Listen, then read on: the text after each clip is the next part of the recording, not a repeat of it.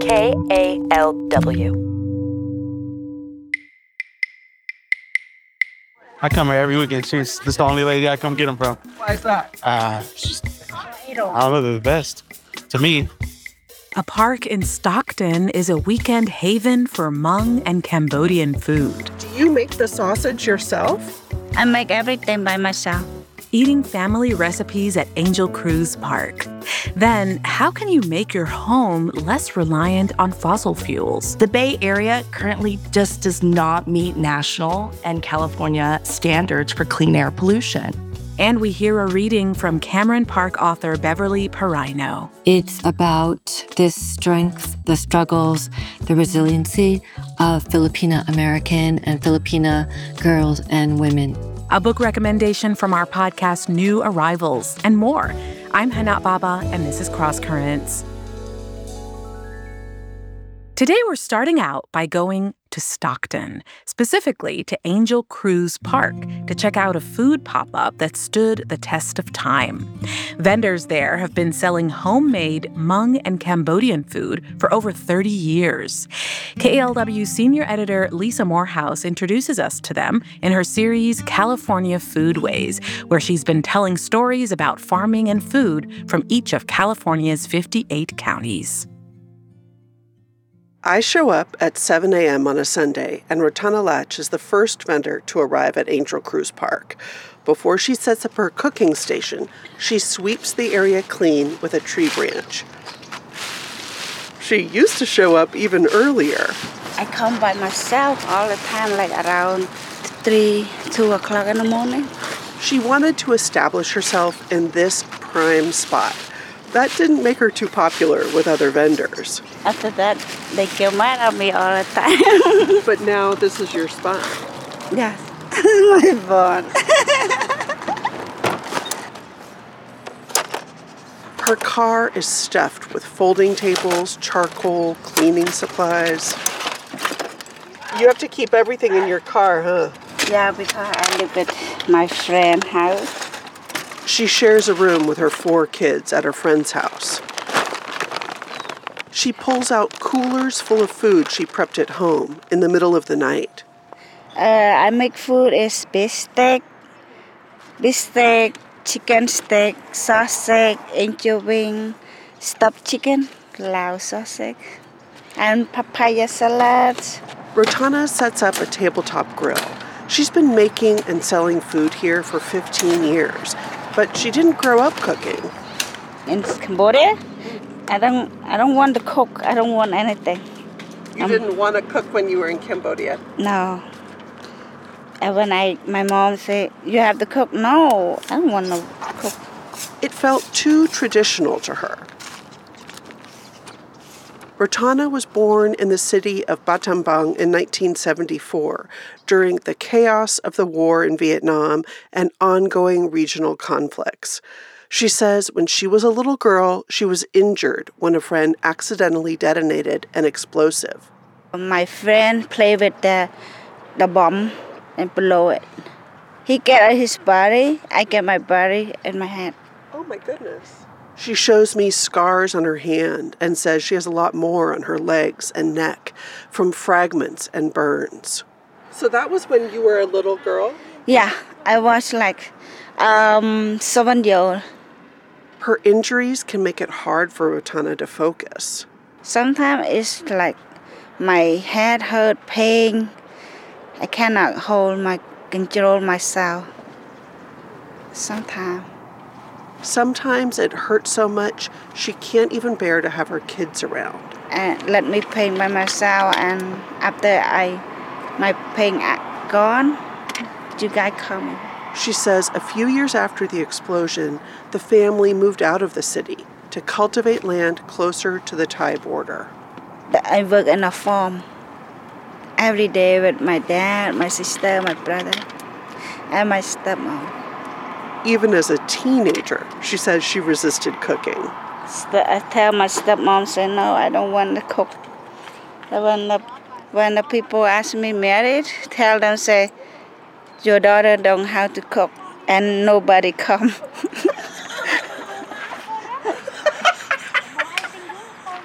Seems like maybe you didn't want to get married. No. But eventually, she did marry. She says her now ex husband brought her to Stockton from Cambodia 20 years ago. The city is home to one of the largest populations of Cambodians in the United States. She says at first she really struggled. I just only speak Cambodia, no writing, no reading. When I was, um, I came here, no speak English. I don't know how to write. Don't in know. English or in Cambodian? Both. Both. I go to a adult school, Yeah. Like fire. And she finally had to learn to cook. At parties, she'd take peeks at what experienced cooks were doing, and she spent time online. Sometimes I look on YouTube.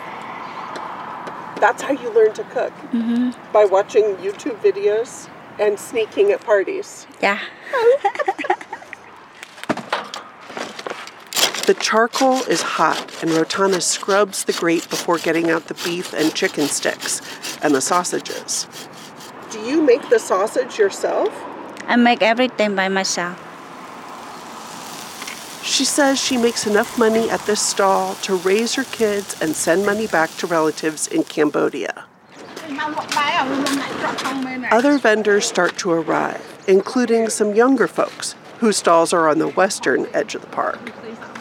Steve Kim is one of them. He's got a fancy tent with laminated images of all the items he sells lemonades, boba teas, Cambodian foods, and waffles. He's happy to talk to me. He even has his coworker film us so he can put it on TikTok. As a Cambodian American, we're known for using a lemongrass paste. Lemongrass paste has like kaffir, lime leaf, garlic, longa, uh, turmeric, and then not a lot of people. The 30 year old says his stomach led him to start cooking. You know, in the fourth grade, I was like, "Hey, mom's always working, dad's always working. You know, when you come after school, you're starving, and you're like, hey." So know, he asked his mom to teach him some Cambodian basics, and his cooking evolved from there. After managing restaurants for years and making food videos on TikTok, he started selling at Angel Cruz Park in the summer of 2023 to see if he could build a customer base before jumping into a full fledged restaurant. Oh, yeah, so once I got my business license and everything all set up, my permits and everything, I was like, hey, let's just try it out. He started out with three types of lemonade strawberry, grapefruit, and dragon fruit, and then grew.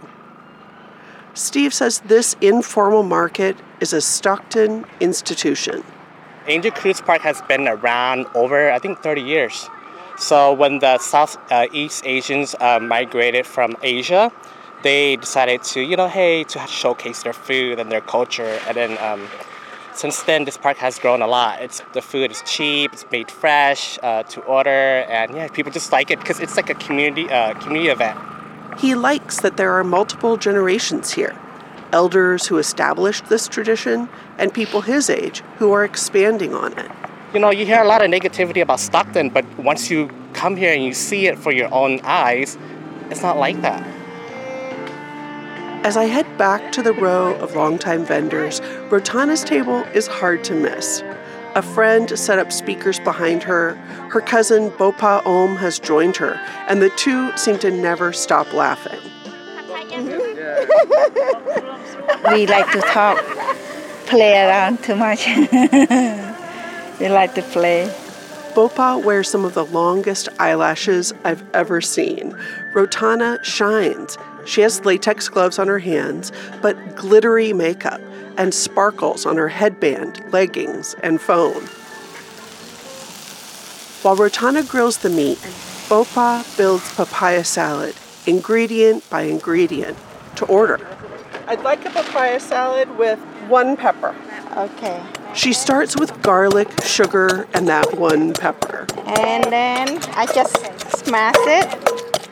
In English, we call this a mortar and a pestle. Cambodian is bal, Bal. bal and andre. Shrimp paste a little bit. Then crab paste, long beans, grape tomatoes, pounding as she adds each ingredient. She grates papaya, adds fish sauce, tamarind, then lime. Five piece. Make it sweet and sour. And then I put a noodle in. I like a little noodle. Yeah. And some cabbage. Mash together. And I almost done right now. Bopa scrapes everything into a plastic bag and ties up the top. Done. done now. Okay. Yeah? Can we get some beef sticks? How many should we get? Anthony Montoya lives across the street and is buying a bag of egg rolls for his son. I come here every weekend. She's just the only lady I come get them from. Why is that? Uh, just, I don't know, they're the best. To me, I've, I've had them from everybody here, but I always come back to these ones. Like, I, I'm, I get mad when she sells out. I've came before and she sold out, and I was so devastated. Everyone's got their favorite, but all the vendors at Angel Cruz Park are keeping the food traditions of this city alive.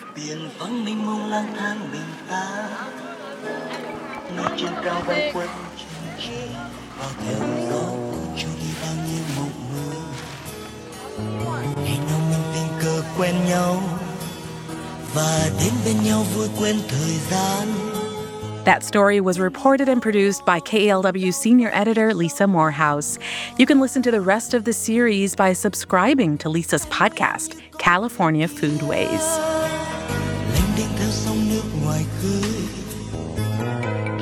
Trôi đi bao niềm đau đã vây kín trong lòng nếu đã có những lúc em biết rằng dù đã ra đi nơi phương trời xa, em yêu ơi, từng ngày nhớ em trong trái tim anh luôn mong em mau về đây You're listening to Cross Currents from KALW News. I'm Hanat Baba. Most people in the Bay Area still burn fossil fuels to heat their homes and showers, releasing greenhouse gases that contribute to smog and other harmful pollution. But it won't last for long. Clean air officials say we should get ready to switch to clean equipment in our homes. To learn more about what that means, we partnered with the San Francisco nonprofit Spur for a panel discussion at our pop up event space at 220 Montgomery.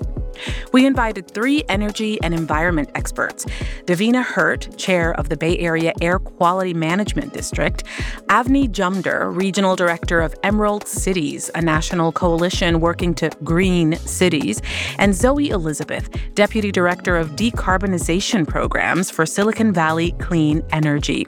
Spur's Laura Feinstein, who moderated the conversation, kicks us off. Let's start off. Um, Zoe, I'm hoping you can get us started. Uh, can you explain to us what building electrification and zero pollution appliances are and why we're here to talk about them tonight? Yeah, absolutely. Um, so I'm going to start with the why, like why this is so important. Um, so the first thing is we often think about cars and factories as where pollution comes from, um, but from a greenhouse gas emission standpoint, in um, Silicon Valley's territory, and this is true pretty much across the state, over 40% of our emissions come from building appliances. Mostly that's heating, um, water, and space um, also some some of that from cooking, right? And so we can't possibly meet our climate goals without uh, cleaner solutions, right? And then the other piece of this, which is why um, we see these BAAQMD rules also is such in such good alignment with our climate goals as well, is that. Um, the air pollution from these all of these small appliances that are throughout the state actually emit more NOx than all of the large um, energy sources in the state, right? So all of our big um, emitted factories that produce electricity, those small appliances are creating more NOx um, than all of that, right? So for our health and for our climate, we have to move to clean energy sources. And right now, those sources are uh, clean heat pumps that are produced produced or sorry are charged with electricity right so so we're talking about electricity even you think about there's natural gas in that electricity system but it's only a small portion of it right now california runs a lot of our energy from hydro and clean sources so we can harness that electricity to power those appliances instead of combusting fuels in our home Great. Thank you so much, Zoe. So, Davina, I'm hoping we can um, hear from you.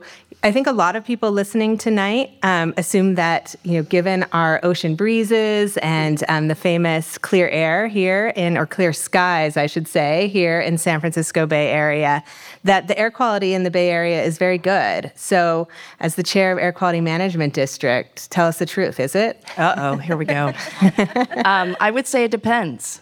And we can always do better and be better. And we have, yes, those beautiful ocean breezes that you can enjoy every day, and some of us on weekends. But there are parts of the Bay Area, um, such as Santa Clara County, West Oakland, and neighborhoods near congested freeways and highways that have disproportionately the worse air quality than other parts of the Bay Area. And many of them are communities of color, and they're also impacted with many stationary sources that we all depend upon. So I think the bigger thing to really remember and think about is that the Bay Area currently just does not meet national and California standards for clean air pollution. And that includes particulate matter, that includes ozone, NOx, which is nitrogen oxide emissions. And as was said earlier, that's emitted from combustion and it contributes to smog and, in particular, um, uh, particulate matter air pollution. And so um, we shouldn't be fooled by the beauty of the bay. We definitely have places where we can uh, recreate and uh, be in pristine, beautiful places, but many of um, folks spend a lot of their time in poor air quality indoor and out. Uh, and so, um, as the regulators uh, here in the Bay Area, we think about ways to improve the air for all.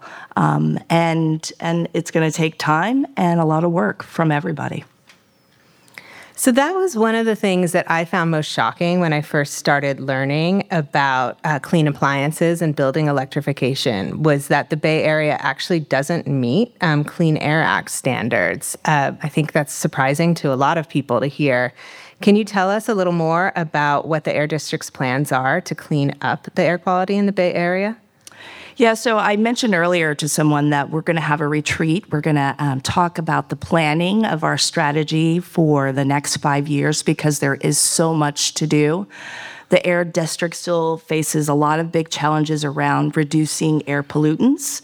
And as you said, meeting state and federal air quality standards. And how do we do that when we have minimal resources um, to be health protective, to ensure community is a part of the decision making, and also keep diverse jobs and people in our communities? Um, I heard the other day a biologist say um, we need wisdom for the solutions and courage to back it. And so the Bay Area Air Quality Management District dropped and adopted two rule amendments last year to reduce air pollution from furnaces and hot water heaters in homes. Uh, they're known as Rule 94 and 96. And these rules require that future furnaces, and I want to emphasize future, and water heaters do not emit any NOx pollution. And so currently, um, the only one that can do that is electric appliances, such as heat pump space and water heaters.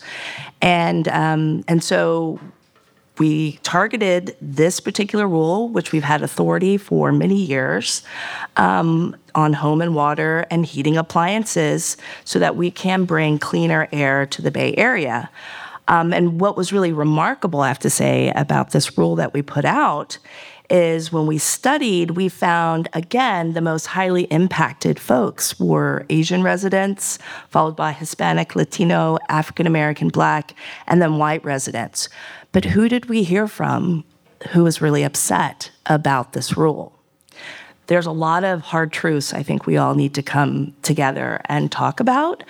But the exciting thing about the Air District is that we're willing to have those and create spaces and in particular, we created a community advisory council that's made out of the nine Bay Area districts, uh, people from the community that are working on these issues to talk further. And when you think about the rules that I just mentioned, um, it's going to take some time and it's going to need really great implementation plans and rules because um, change is not free or easy. So, and any of you are free to take this. Um, let's say I'm a renter um, in uh, Albany, as I was until recently. And um, actually, let's take it from the point of view of my landlord. They were a landlord of a you know small apartment building, about 12 units, city of Albany. Um, in each unit, there was a um, uh, a gas powered um, water heater sitting in a utility closet. So how is the landlord of that building going to be affected by these new air district rules? I'll take it, huh? Um, so, what they will have to do is somewhat future thinking. So, the rule doesn't go into effect until 2027 and 2029. Um, and so, what they'll have to do is when it's time for a new water heater, uh, when they go to the store, they will not find the electric or the gas. They will find the electric opportunity. And so they will just hopefully um, purchase that and uh, find a way to improve the air quality for their tenants. Uh, there are definitely challenges with that. We've talked a lot about workforce challenges, and I think some others may go into that deeper. Um, but again, the rule um, is just providing such where we're going to narrow what the options are, and the options are going to be cleaner options, and they won't be uh, necessary to change until it's time to uh, put in a new new water heater, a new furnace. Great. So it's not that somebody will come knocking on your door and tell you it's time to throw out your gas water heater or your gas furnace. It's that when it breaks and you go to a store or you call a contractor, the, the options on the table will be clean options. Yes, they're narrowed. And, and I would say when we put the rule into effect, um, we were just looking at the NOx emissions. So if there is another innovation that happens between now and the rule that is outside of being electric, we're happy for it. Mm-hmm. We're agnostic to anything just being electric, but we want it to be clean. That was Davina Hurt, chair of the Bay Area Air Quality Management District, Avni Jamdar, regional director of Emerald Cities, and Zoe Elizabeth, deputy director of decarbonization programs for Silicon Valley Clean Energy. That conversation was moderated by Laura Feinstein, Spur's Sustainability and Resilience Policy Director. You can find a link to the entire hour long conversation at kalw.org.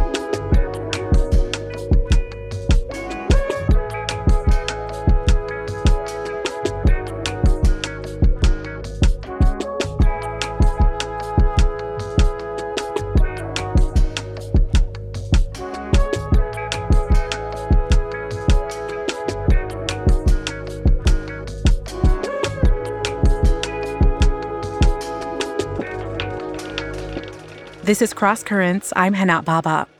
Before we go, Cameron Park author Beverly Parayno reads from her book about the psychological journeys of Filipino American girls and women.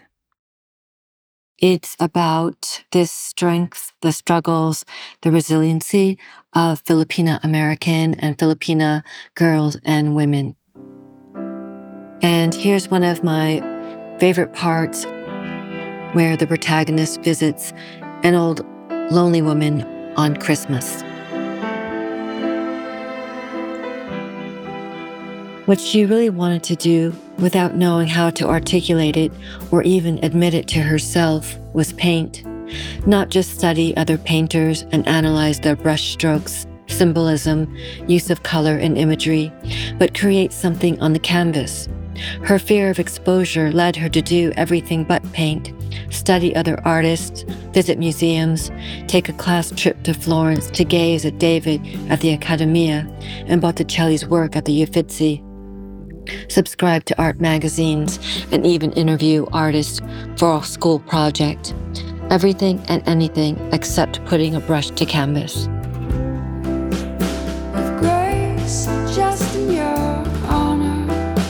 That was Cameron Park author Beverly Parayno reading from her book Wildflowers. It came out in May of last year.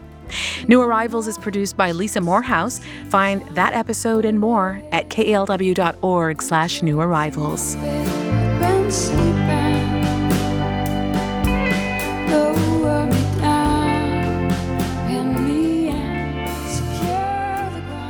Tune in tomorrow morning at 11. We'll hear how, in prison, baseball can offer more than just physical benefits.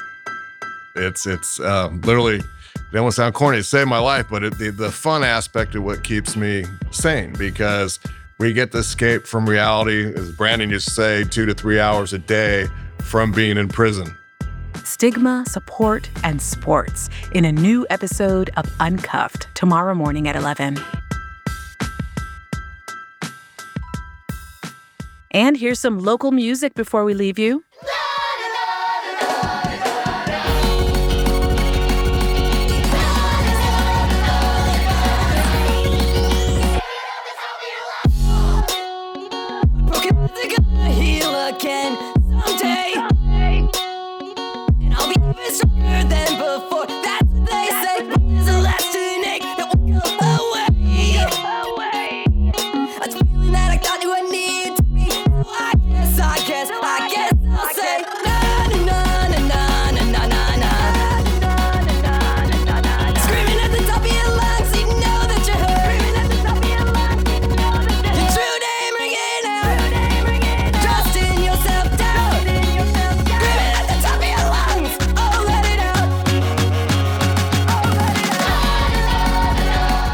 This is Sad Snack from San Francisco. They'll be performing in Berkeley at 924 Gilman this Wednesday.